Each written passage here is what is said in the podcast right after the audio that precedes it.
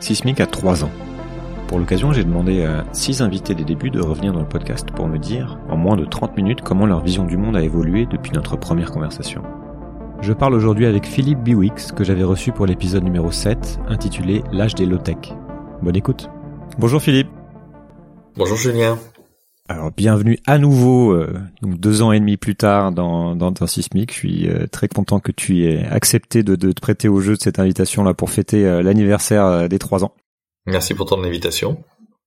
Et donc tu étais l'épisode l'invité numéro 7, l'épisode numéro 7 et on avait parlé de, de ton grand sujet de, de, de l'époque qui était l'élotech sur le ce pourquoi en fait tu étais tu étais régulièrement invité parce que tu avais écrit le, un livre qui s'appelle l'âge d'élotech depuis tu en as écrit un autre Mhm. Et c'est de ça dont j'aimerais qu'on parle. Enfin, et puis donc j'ai posé les mêmes questions que je pose à, aux quelques invités que j'ai fait revenir euh, euh, à cette occasion pour ce format court.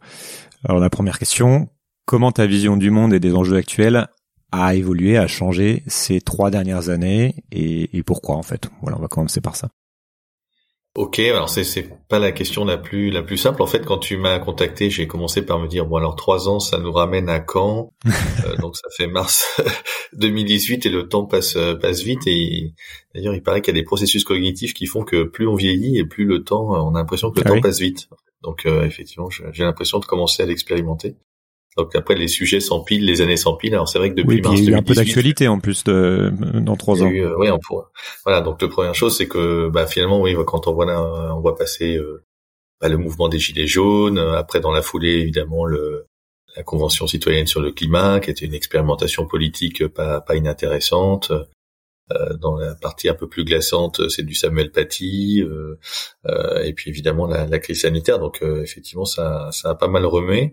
Bah, moi, ça me fait dire d'abord que voilà, on a beaucoup de malheureusement, on a beaucoup d'autres sujets à traiter que le sujet euh, uniquement climatique, euh, énergétique et, euh, et, environnemental. Même si évidemment tout ça n'a, enfin tous ces événements n'ont rien retiré à, à, la permanence de la problématique, mais du coup, voilà, on, on sent que on, on est quelque part pollué aussi dans, dans, notre univers mental et dans notre capacité à débattre par toute une série de sujets très très différents et qui finalement s'imposent euh, et, viennent presque surpasser la, la question, euh, enfin même viennent surpasser, c'est certain, la, la, la, question politique autour de, de, de la nécessité d'une transition environnementale et écologique. Donc euh, bon voilà, c'est et quand je, je vois se, se, se rapprocher euh, l'échéance de, de 2022 hein, pour rester sur notre sur un périmètre très franco-français. Euh, et que je vois déjà sortir les premiers euh, les premiers sondages pour savoir si euh, Anne Hidalgo ou euh, Xavier Bertrand euh,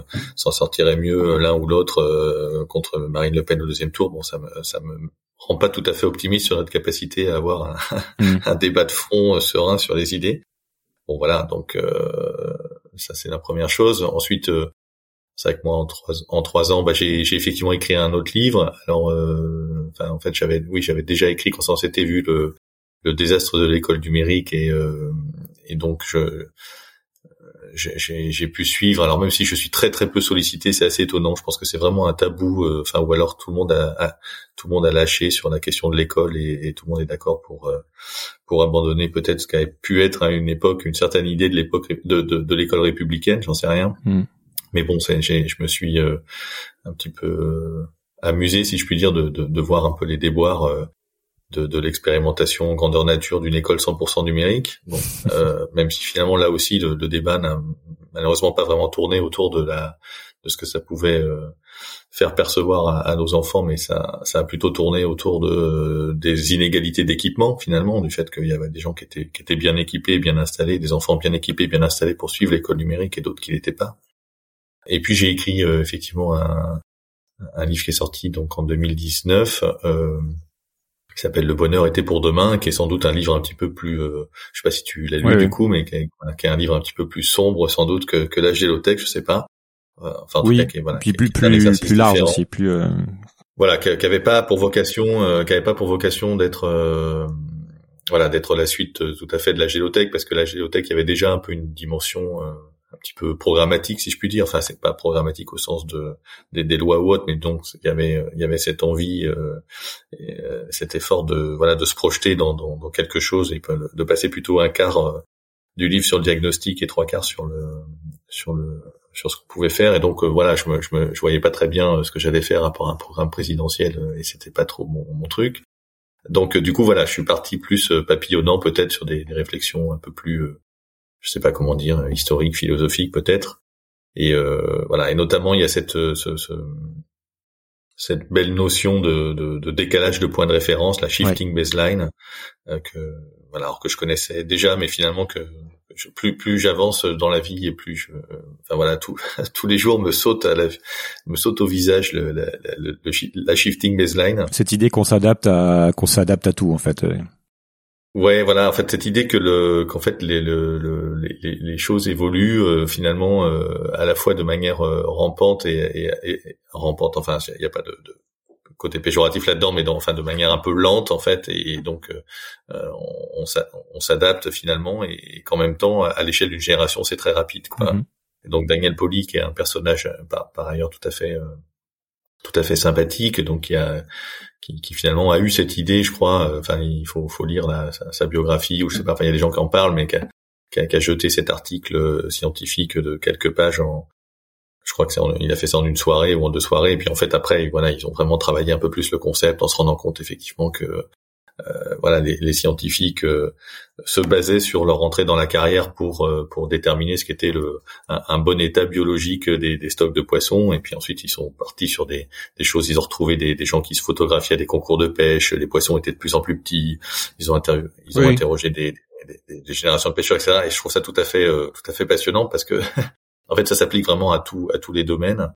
Et, et, c'est intéressant de voir d'ailleurs dans, dans ce qu'on est en train de vivre euh, depuis euh, depuis un an et demi, en fait, à quelle, à quelle vitesse aussi on est capable de euh, de s'adapter à une réalité qui est complètement différente de ce qu'on a de ce qu'on a pu vivre. Enfin, tu vois, moi je moi ça fait un an et demi à Hong Kong qu'on porte le masque, c'est de c'est limite devenu quelque chose voilà qui, qui, qui est presque devenu normal quand on part sans, quand on l'oublie en partant de chez soi, on se dit tiens il me manque quelque chose comme avant, comme on oubliait ses clés. Euh, enfin voilà. oui, on tape dans sa poche pour vérifier qu'on a le téléphone et, qu'on a un masque de rechange. C'est incroyable. Oui oui et puis alors, les enfants encore plus, hein, sûr, le masque à l'école, euh, zéro zéro sujet, etc. Et, en fait donc je trouve que ça marche effectivement sur le alors ça marche dans le domaine aussi des, des, des, des, idées, des valeurs morales. Enfin, je vois tout ce qui a pu, tous les débats qu'il y a pu avoir là aussi ces, ces quelques dernières années sur la question euh, du harcèlement, sur la question euh, mm-hmm. de la discrimination. Sur, enfin, il y a, y a, plein de, voilà, il y a plein de, de choses là. Oui, ça marche dans les deux sens. Oui. Ouais, qui, qui sortent aussi et euh, et voilà, c'est shifting baseline en permanence. Donc je, je, c'est à la fois pour moi une, une, une, grande une grande crainte et un espoir, un grand espoir parce que bah finalement voilà, on, on s'adapte et l'être humain s'adapte et, euh, et, les générations qui viennent vont de toute manière s'adapter et être adaptées presque par définition au monde dans lequel hmm. dans lequel elles vont euh, elles vont vivre. Et, et en même temps euh, grande inquiétude parce que effectivement on, on peut on peut partir un peu dans tous les sens avec ça et que le le, passé euh, et le, 19e siècle et le 20e siècle ont, ont montré que hmm. qu'on pouvait aller assez loin dans la déchéance humaine parfois euh, et dans la déchéance morale. Donc euh, voilà, il y a aussi un côté très inquiétant. Donc t'es pas voilà, t'es pas t'es pas beaucoup plus optimiste qu'il y a trois ans. T'as fait cet exercice justement dans ton dans ton livre de de, de beaucoup parler de des limites, des, des limites que l'on n'accepte pas aussi et aussi notre capacité qu'on va avoir à s'adapter à ces, à ces limites finalement sans que le, enfin la société va évoluer aussi vers plus de euh, du coup plus de contraintes, plus certainement plus d'autoritarisme. Enfin c'est comme ça que tu le décris et que finalement on, s'habitue à tout. Donc euh, quelque part c'est ce qui risque de se passer. C'est un exercice de prospective aussi que tu que tu as fait. Oui, alors j'ai pas euh, justement, je, je, j'ai pas voulu forcément faire un exercice de prospective parce que c'est toujours dangereux et puis tout le monde se, se plante évidemment historiquement. Et d'ailleurs, moi j'ai j'avais fait un clin d'œil à, à, un livre euh, que, que j'aime bien de, de, je crois que c'est de William Vogt euh, qui euh, qui alors je sais plus si c'est William Vogt ou Fairfield Osborne mais c'est un, un, des deux best-sellers qui a été écrit en 1948 là et qui qui avait été dédié à, à tous ceux que l'avenir inquiète et, et, moi, c'est en fait, j'ai dédié mon livre à tous ceux que le passé inquiète, parce que finalement, je me dis, c'est plutôt tout ce qu'on a pu faire qui est inquiétant que, que ce qu'on sera capable de faire ou, dans, dans, dans, le futur. Mais donc moi, je, non, je suis pas. Euh, C'était pas forcément la prospective. J'étais plutôt à dire, il y a des choses qui sont des, qui sont une sorte de, de fondamentaux ou des coups partis qui, qui, qui, ont une inertie très forte. Enfin, c'est mmh, vrai pour le mmh. changement climatique, c'est vrai pour la question euh, démographique. On peut, on peut être content ou pas content qu'on soit plus nombreux sur Terre euh, chaque euh, chaque année, mais entre guillemets, peu importe, parce que voilà, c'est un c'est un fait, c'est un c'est une c'est une donnée de base. Et, et donc euh, donc c'est pas que c'est pas forcément que je sois pessimiste parce qu'il y a aussi des choses qui ont euh, qui, qui ont un peu bougé dans. Enfin voilà, je pense que quand même la, la crise sanitaire, elle a elle a montré euh, elle a montré plusieurs choses. Alors elle a montré par exemple que finalement face à des perturbations, bah, euh, les États s'écroulaient pas euh, tout de suite quoi. Ils commençaient plutôt par reprendre un peu la main, serrer la ceinture. Donc par rapport à des gens qui peut-être il y a 10 ans, 20 ans étaient très inquiets de les conséquences du pic de pétrole en disant bah ça y est les voitures de pompiers vont s'arrêter euh, bah non euh, quand on commence à avoir des contraintes sur l'approvisionnement la première chose c'est que il y a un rationnement organisé par l'État et aux stations-service on sait déjà qui passera en premier et, qui devra faire la queue quoi hein. donc euh, donc de ce point de vue là je trouve qu'il y a alors ça, ça a été fait avec bon c'est très très difficile de critiquer la gestion de la crise sanitaire parce que je sais pas si on aurait fait tellement mieux à, à leur place et je je veux pas dédouaner qui que ce soit non plus, mais je pense que voilà, c'est tout ça est un peu été un peu violent et, compliqué. Mais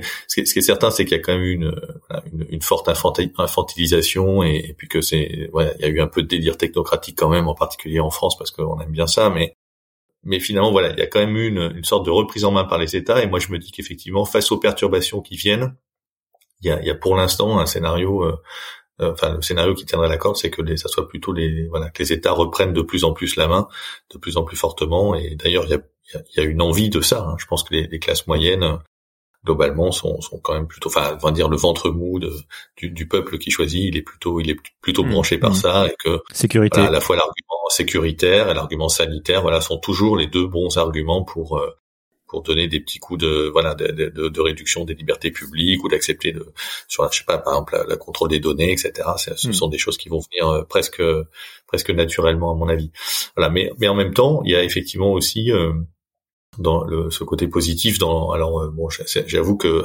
j'ai vécu le printemps 2020 de manière un petit peu effarée personnellement parce que j'étais j'étais très occupé à la fois professionnellement et puis avec bah, voilà l'organisation familiale, euh, les, les, courses, euh, alors sans, sans, avoir stressé sur le papier toilette, mais bon, à un moment j'avais un peu de, de, stress potentiellement pour les pour les pommes de terre, on va dire. Et, et puis euh, et, puis voilà, s'occuper des enfants, l'école, etc. Donc ça faisait beaucoup. Et puis quand on a vu arriver ce, ces, ces, ces tombereaux de d'éditos, de, de, tribunes, d'appels au, monde d'après, enfin ça faisait pas dix jours qu'on ou une semaine qu'on était confiné, qu'il y avait déjà des gens qui expliquaient qu'on allait faire des webinaires euh, tous ensemble pour construire le monde d'après. J'avoue que je me, je me, demandais comment ils avaient la bande passante euh, suffisante. enfin, c'était pas, c'est pas possible. C'est pas des gens qui allaient faire des courses eux-mêmes. Pas d'enfants. Euh, ou, enfin, voilà, ou pas, voilà, ou pas d'enfants scolarisés, ou, ou, pas un métier à plein temps. Enfin, il y, avait, forcément. Donc voilà. Donc c'est vrai que du coup, moi j'ai vu, voilà, j'ai vu passer un peu avec effarement tous ces, ce, ce finalement, ce, on shoot toujours un petit peu trop vite. Hein. On va toujours un petit peu trop vite. Maintenant, on est, on a toujours, enfin, l'humanité a toujours été très impatiente, mais elle l'est vraiment plus que jamais en 2021. Et enfin, elle l'était en 2020. C'est, le, on arrive à faire reposer une fusée euh, chez SpaceX et ça y est, on est déjà en train de dire qu'on va coloniser Mars, quoi. Ça va toujours très très vite. Et là, c'est un peu la même chose, quoi. C'est finalement, bah oui, on s'est rendu compte peut-être qu'on réentendait le chant des oiseaux et que c'était pas mal de travailler un peu moins, je sais pas quoi, ou de passer un peu moins de temps dans les transports et puis hop tout de suite il fallait inventer le monde d'après pour la semaine prochaine quoi. Enfin donc euh, il y, a, toujours un peu ce côté impatient qui est à la fois vrai pour euh, pour euh, voilà pour le pour les gens qui ont envie de changer le monde positivement et ou, pour ceux qui ont envie de, de, faire du business pour finir de le détruire négativement. Mais mais à part ça pardon pour cette circonvolution Julien mais ce que je voulais dire c'est que il y a eu aussi des choses qui, ont montré que finalement parfois l'histoire accélérait un petit peu rapidement et, que ça voilà il y avait des tabous aussi qui étaient enfoncés. Bon il n'y avait pas d'argent gratuit. Maintenant si en fait l'argent il est gratuit. Euh, bah, le vélo euh, il y a eu quand même une accélération de la pratique alors qu'il n'a pas forcément remplacé euh, euh des voitures. Il a peut-être plutôt remplacé aujourd'hui du, transport en commun mais on, en apprendra quelque chose de cette pratique du vélo dans, dans, la ville ou dans le périurbain la question du télétravail, pas inintéressante. Alors, elle peut avoir peut y avoir des effets rebonds aussi au télétravail. Hein. Les gens vont peut-être habiter plus loin, feront plus de trajets pour venir moins souvent au travail, mais il y a, y a, quand même des choses intéressantes là-dedans en termes de, d'intensification d'usage des lieux. Hein. Le télétravail, finalement, bah, si on a moins de bureaux et qu'on arrive à plus travailler euh, en partie chez soi pour une partie des pour une partie évidemment des jobs, hein, pas pour mmh, l'ensemble mmh. des jobs, mais ça peut être une manière aussi de, de voilà de peut-être de reconvertir un certain nombre de, de, de, bureaux en logement. Enfin, il y a des choses à faire. Donc, je trouve que de ce point de vue-là, ça, ça, l'année 2020, elle a été, euh, été quelque part intéressante. Il y a énormément de choses qui ont bougé. Moi, je l'ai vu, euh, je, je l'ai vu aussi là, à quel point ça peut s'accélérer juste en étant à Hong Kong. Euh, comment en deux ans, en deux ans et demi, même parce qu'il y avait les, les, les manifs avant, l'environnement politique a complètement changé, complètement basculé, et le, du coup l'avenir qu'on pouvait imaginer pour cette ville n'est plus du tout le même. Et c'est pareil en Chine euh, euh, avec le resserrement mm. du, du, du, pouvoir autour euh, d'une seule personne. Enfin voilà, il y a, y a, plein de choses qui, qui se sont accélérées en fait en parallèle de ce qu'on a pu voir. Et puis encore, on parle. Mm-hmm. S'il faudrait regarder phénomène par phénomène. Alors justement, qu'est-ce que c'est ma deuxième question Qu'est-ce qu'on ne voit? En revanche toujours pas venir selon toi, ou qui n'est toujours pas suffisamment compris et qu'il serait essentiel de, euh, de ramener à la lumière Parmi des choses que tu n'as pas encore dites peut-être? Oui, alors moi je, je dirais peut-être la question de la, la complexification du, du monde, c'est-à-dire je, je, on, on, on l'a on, l'a touché du doigt sans doute avec la, la question des, des, chaînes de valeur euh, euh, mondialisées, de, tous ces, réseaux de, sous-traitants, de, fonctionnement euh, hyper industriel comme dirait Pierre euh, avec ces, flux de, containers d'avions de bateaux. Et on s'est un peu rendu compte peut-être au moment de la pénurie de masques ou aujourd'hui sur la question effectivement de la localisation de, la fabrication des médicaments ou, peut-être je sais pas sur la pénurie des vélos on s'est aperçu que 80 je sais plus 80% des des, des, des, systèmes de, de, des mécanismes de changement de vitesse euh, étaient fabriqués je sais pas trop où par une boîte japonaise. Bon. Donc mais, mais je pense qu'il y a voilà donc il y a, des réflexions autour aujourd'hui de cette euh, d'une possible relocalisation etc mais je pense qu'on mesure pas en fait à quel point maintenant tout est intriqué imbriqué et comment finalement on est euh, tous voilà très dépendants les uns des autres dans un même destin alors être dans un même destin signifie pas être solidaires les uns des autres hein, je veux dire parce que c'est c'est le, destin aussi du, du creuseur de, de, cobalt de la République démocratique du Congo pour la, pour la batterie de téléphone. Hein, donc, euh, mais, mais disons que voilà, l'intrication est devenue euh, tout à fait incroyable en termes de, de, de, flux physique et de production physique. Et, j'ai cette impression euh, qu'on y rajoute maintenant cette cette sous-couche. Euh, bah, c'est pas nouveau non plus, mais c'est en tout cas c'est toujours de mon point de vue un peu en accélération quand, y rajoute cette couche euh, d'intermédiation euh, numérique, de plateforme, de data, de euh, alors voilà pour des pour, différentes raisons, mais et, que tout le monde est un petit peu plongé là-dedans. D'ailleurs, même les même les plus les plus écolos ou ceux qui sont branchés par la, enfin pas les plus écolos, mais une partie de la frange de la frange écolo, de, des gens qui veulent faire la transition, etc. Il y a, beaucoup de, de réflexions autour de l'utilisation finalement des, du, la bonne utilisation du numérique et des et des données pour réussir à faire la transition, je sais pas quoi. Bon, et, et, et j'ai peur que voilà, on, on, est vraiment dans ce dans ce monde un peu black box, quoi. Hein. Euh, je crois qu'il y a un bouquin qui a été écrit d'ailleurs euh, là-dessus, qui s'appelle comme ça, mais que, que j'ai pas lu, mais euh, voilà, on, on, est voilà, on continue, je pense, euh, à, à s'éloigner un petit peu de, de euh, de, de, de l'autonomie, de, de, et, et d'une certaine manière de la résilience, quoi. Que, Alors même s'il y a aussi à côté voilà, des expérimentations de plus en plus importantes sur la question de la réparation, sur la question euh, des circuits courts, euh, voilà, sur la, production locale, mais voilà, je, pense qu'on a du mal à approcher cette question de, de, résilience de manière globale. Il y a beaucoup de choses qui ont été mises qui ont été mises à jour en fait effectivement du, sur, la, sur la manière dont fonctionnent les, les chaînes d'approvisionnement et dont, dont, tu parlais déjà hein, autour de justement de la, des chaînes de de, de l'approvisionnement en matériaux, en terres rares. Euh, mais là, on a vu aussi à quel point, notamment en Europe et en France, on était complètement dépendant euh, de euh, de la Chine, par exemple, ou de je regardais là, j'écoutais quelque chose sur les les supraconducteurs, je crois, enfin les puces en fait, qui qui sont mhm. produites que dans qui sont produites que dans quelques pays. Du coup, il y avait toutes les chaînes de production des voitures en Europe qui ont dû s'arrêter parce qu'on avait plus ah semi-conducteurs. Semi-conducteurs, voilà, que je cherchais. Et euh, pareil, c'était des choses dont on n'avait pas forcément conscience. Donc oui, ça, ça aurait tendance à, à montrer à quel point ce, le, le mythe du repli sur soi et de la fermeture de frontières, en fait, est, effectivement, enfin, ce projet est plutôt euh, de l'ordre du mythe et que ça va être peut-être beaucoup plus compliqué que ce qu'on pensait et qu'on a des dépendances qu'on n'imaginait pas. Comment toi, tu as, tu as changé et qu'est-ce que tu fais aujourd'hui pour euh, pour imaginer demain ou pour te préparer à, à demain Peut-être que tu ne faisais pas il y a quelques années? Tu as changé de travail déjà, je crois. Oui, c'est ça. Alors j'ai vieilli de trois ans. Hein. ça, je, jusque là, je vais pas te surprendre. tu n'as pas changé. Euh...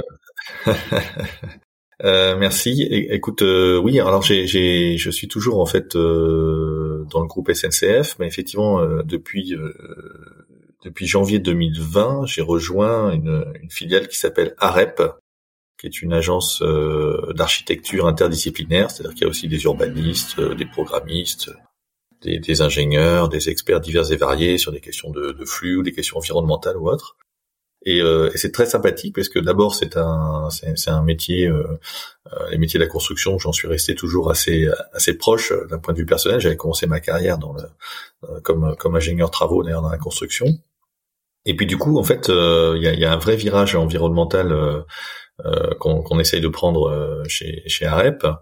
Alors soutenu un, peu par quand même cette cette envie on va dire un peu institutionnelle et alors c'est pas non plus des des, des, grands décroissants, hein, c'est pas ce que je veux dire, mais il y a, y, a, y a, cette envie de, de s'inscrire au niveau de la SNCF dans, dans une logique de trajectoire euh, à terme euh, zéro carbone, zéro déchet, euh, voilà, et, travailler plus sur l'économie circulaire et autres. Et donc on est on est dans cette dans cette logique là. Et donc ce qui m'a ce qui a un peu changé pour moi et qui est tout à fait agréable, c'est que je voilà, j'ai la possibilité maintenant de d'intervenir et de porter la bonne parole euh, aussi au titre euh, de, de, mon travail chez AREP, euh, ce que je faisais pas avant. En fait, euh, de manière un peu précautionneuse, j'avais j'avais mon travail à la SNCF d'un côté et puis je. Donc ils ont su utiliser la, plus de tes compétences, dirons-nous. Oui, donc d'une part ça, permet effectivement de. Alors je fais pas, je suis pas à 100% sur la question de transition environnementale parce que c'est pas c'est pas possible. Il y a un petit peu de, de travail de de, de, gestion et, d'affaires courantes aussi, mais euh, en tout cas oui c'est possible. Et puis surtout ça contribue, euh, euh, j'espère un petit peu modestement, à, à institutionnaliser d'autant plus le discours. C'est-à-dire que finalement c'est pas juste les écolos barbus, je sais pas quoi qui. Euh... T'as as vu vraiment les choses bouger dans, dans une entreprise justement comme la SNCF sur les, les, les points de vue sur le monde changé, en tout cas sur ces problématiques là que tu portais? Bah, on voit un effet de là encore de, shifting baseline, on pourrait dire. D'abord, c'est que dans, dans, les dans les équipes, c'est-à-dire qu'on on voit, y a, alors c'est pas c'est d'ailleurs pas complètement lié au renouvellement de génération, hein, mais il y, a quand même effectivement euh, euh, des, réflexions qu'on peut tenir, des discours qu'on peut avoir, euh, des, des, choses qui sont exprimées qui qui auraient pas été exprimables, qui auraient pas été dissibles, qui auraient pas été euh, entendables. Enfin, il y a y euh, y a dix ans, ça c'est ça c'est certain. Ensuite, euh, bah, il y a tout un jeu de euh, de, contraintes, de, de un écosystème euh, voilà dans lequel sont sont sont, prises les entreprises, alors que ça, ça peut être lié, voilà, il y a, cet écosystème de fournisseurs, de clients, de concurrents, de, d'enjeux politiques. Évidemment, quand on parle de SNCF, c'est toujours un peu politique. Mm-hmm.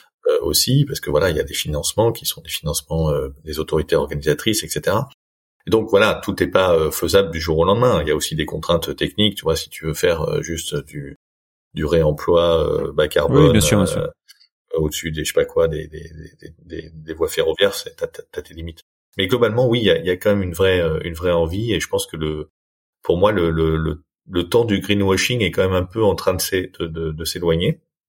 C'est-à-dire, je, je pense qu'évidemment, il y en a, il y en a forcément encore, mais je, je, pense qu'il y aura de plus en plus de sincérité dans les entreprises et chez les dirigeants. Alors je dis pas que ça va, voilà, je, je, je donne pas un Il y a encore un gros travail d'explication à faire. Il y, a, euh, encore un travail. Mais, mais, je pense que la sincérité euh, va devenir de plus en plus grande et réelle parce que sinon on rentre dans une question de, de dissonance cognitive entre ce qu'on fait à la maison et ce qu'on fait au travail, donc ça devient très très dur. Euh, et puis qu'il y, y aura besoin que cette sincérité euh, se traduise en, en, acte réel parce que parce que sinon ça sera plus possible de d'attirer euh, ou de, de, retenir les talents comme on dit. Donc euh, je, je, pense qu'effectivement on va peut-être connaître une décennie un peu différente de la décennie 2010 à ce point de vue-là, avec une avec plus de défections peut-être de, d'entreprises qui n'auront pas pris suffisamment le virage, etc. Mais bon, ça reste à voir. Ok.